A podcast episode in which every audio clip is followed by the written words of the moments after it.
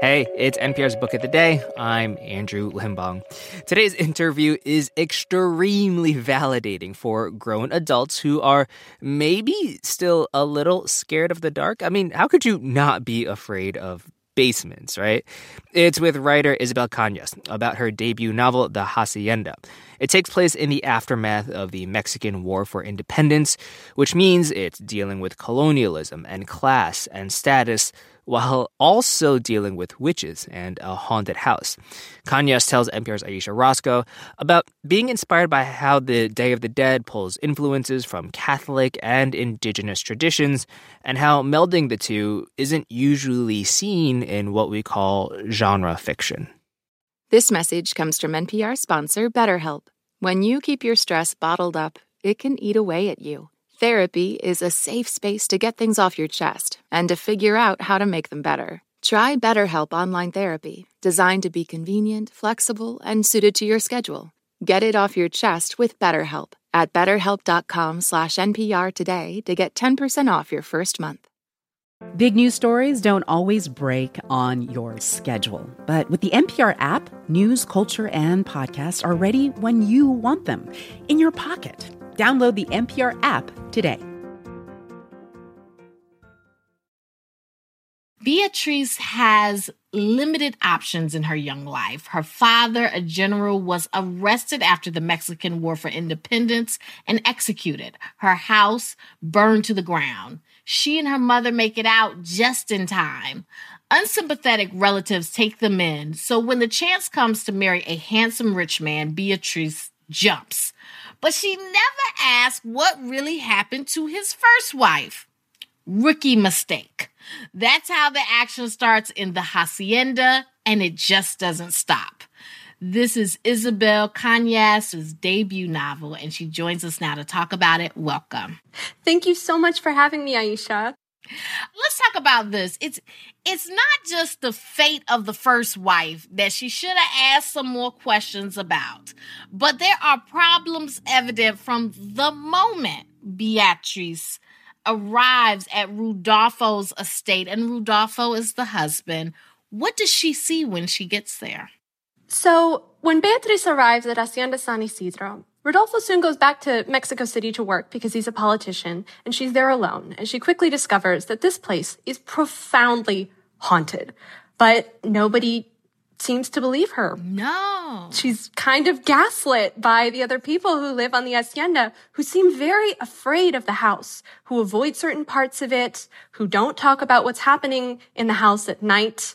Uh, which is when activity really starts to kick off.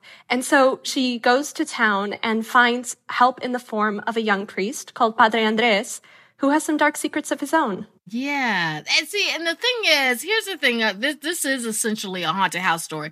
Here's the thing that I always look out for when it comes to a house maybe haunted. If you have a part of a house that you cannot go into, that house may be haunted. Exactly. Did you come up with this idea? So I have always been afraid of the dark. And so I knew at one point I wanted to write uh, a haunted house story. When I was um, about five years old, my family moved around quite a lot when I was young, and we moved into a house in the suburbs north of Chicago that was built in the 1920s. And even though I was like five years old, I knew there was something in this house, mm. particularly in the basement, oh, wow. that just felt watchful and felt uncomfortable. And so uh, when I misbehaved, which I often did as a mouthy five year old, I got sent to the timeout corner, which, if I was very bad, was at the bottom of the basement stairs. Oh my goodness. And Lord. sitting down there, I had ample time to really meditate on what the hell was going on in there. It was a creepy basement. It was very scary. Oh my goodness. Did a skeleton hand come out and like grab you? No. and take you? Although my imagination certainly ran wild. It really sparked those creative juices flowing. Uh, but the story for this novel in particular didn't come to me until 2019. Uh, I was on my honeymoon in Mexico City, where I lived for a while as a child. I had had an idea for a haunted house novel, um, but I was primarily writing young adult fantasy at the time, and uh, quite unsuccessfully. I'd had a lot of rejections and had just received one that was heartbreaking. And so I was lying awake in bed, kind of thinking about, well, where should my career go next? um, as this thunderstorm tired itself out and rain was lashing the window and, you know, these delicious forks of lightning were just cutting through the sky overhead. I heard this voice. Oh, wow. Like oh, as clear as the toll of a church bell, narrating what I knew, uh, even then was the beginning of something new. And so I like snatched my phone off the nightstand and started typing as fast as I could to pin that voice to paper before it slipped away. And those words became the first chapter, the first pages of the Hacienda. And, so what made you want to set this story um, right after the, the Mexican War for Independence. Why set this in that time period?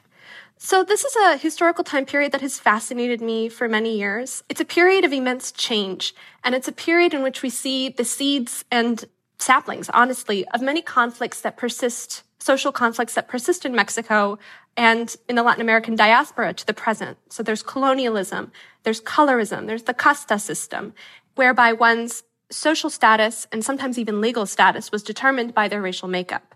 To be of any kind of mixed heritage in this period, it wasn't impossible to advance in society, but it was mm. certainly more difficult. Mm. And another thing that drew me to this period, having been raised in a very Catholic household, was the syncretism between Catholicism as it came from the continent and indigenous practices and traditions in Mexico. And we see this continuing to the present. Like if you think about Dia de Muertos or the Day of the Dead, that is the result of Catholic missionary priests in Mexico deciding to incorporate indigenous days of respect for the dead with the Catholic feast days, All Saints Day and All Souls Day. Mm. And I really wanted to see that reflected in characters, uh, whether that's the person of Padre Andres, who's mestizo. His father is of European descent and his mother was indigenous and in the witchcraft that he practices. It's partially, he inherits it from both sides of his family, from the indigenous part of his family and the European side of his family. And so that syncretism to me um, is what I am a product of. And it's something that I've never really seen reflected in genre fiction. Yeah, and I mean, you, you just dropped that in there. So basically, we, we can say that Padre Andres is a witch. It's on the back cover copy. I didn't want to do no spoilers, know, but he is, but he is a witch. so I had an outline. I had, you know, classic Gothic archetypes: the young wife, the mysterious husband, the suspicious family members, you know, the big house. And I thought, well, this is Mexico. Of course, there needs to be a priest. And then that priest took and turned the book on its head. I do wonder about uh, Beatrice. She is a different type of Gothic heroine um, she's less of a victim, more of a fighter. It seemed like in the beginning of the book, she was trying to work within the system, get her a rich husband, and live a rich life. Do you think that the haunting really made her have a different view of what society could be because she realized almost like I am one of the people. I'm no really no different from these villagers who who work on this property. Like we are in this together, right? You're right. Um, the haunting has a way of stripping away the social differences that exist between beatrice as the woman of the house, Juana, her sister-in-law, mm-hmm. and the people who work on the hacienda, because they're all at the mercy yes. of this powerful, uncontrollable, malicious presence. Yes. And they all deal with it in certain ways. So I think the haunting really um, kicks Beatrice's will to survive into high gear. She's mm-hmm. a fighter. She often yeah. says like she's the daughter of a general. She's not going to go down without a fight. So what what is next for you? Um, first of all, I mean, you got your debut novel. You said you had dealt with a lot of rejection. It's a big moment for me. I'm uh, the day before the Hacienda comes out, I will be defending my PhD dissertation. Okay, and what's your PhD on? Near Eastern languages and civilizations. So completely unrelated topic. Okay, and then you write novels on the side. Yeah, everyone okay. thinks I'm a bit crazy, but it's the way that I've managed to keep myself from going okay, crazy. Okay. Uh, I'm currently working on my second book. I can't say much about it yet, except that it also includes uh, the three themes that I think make the Hacienda what it is 19th century Mexican history, a real strong helping of the supernatural, and of romance. That's Isabel Cañas. Her debut novel is The Hacienda. Thank you so much for joining us to talk about it. Thank you so much for having me.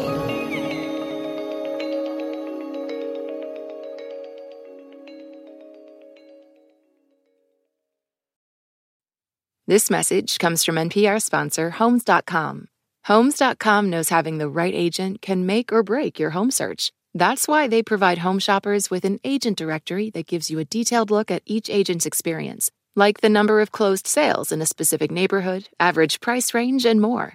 It lets you easily connect with all the agents in the area you're searching, so you can find the right agent with the right experience and ultimately the right home for you. Homes.com. We've done your homework. This message comes from NPR sponsor Shopify, the global commerce platform that helps you sell and show up exactly the way you want to. Customize your online store to your style. Sign up for a $1 per month trial period at shopify.com/npr. Summer is for going to the movie theater because it's too hot to stay home. It's for driving with the windows down, listening to your favorite music. It's for stretching out while you're on vacation to gobble up a TV show.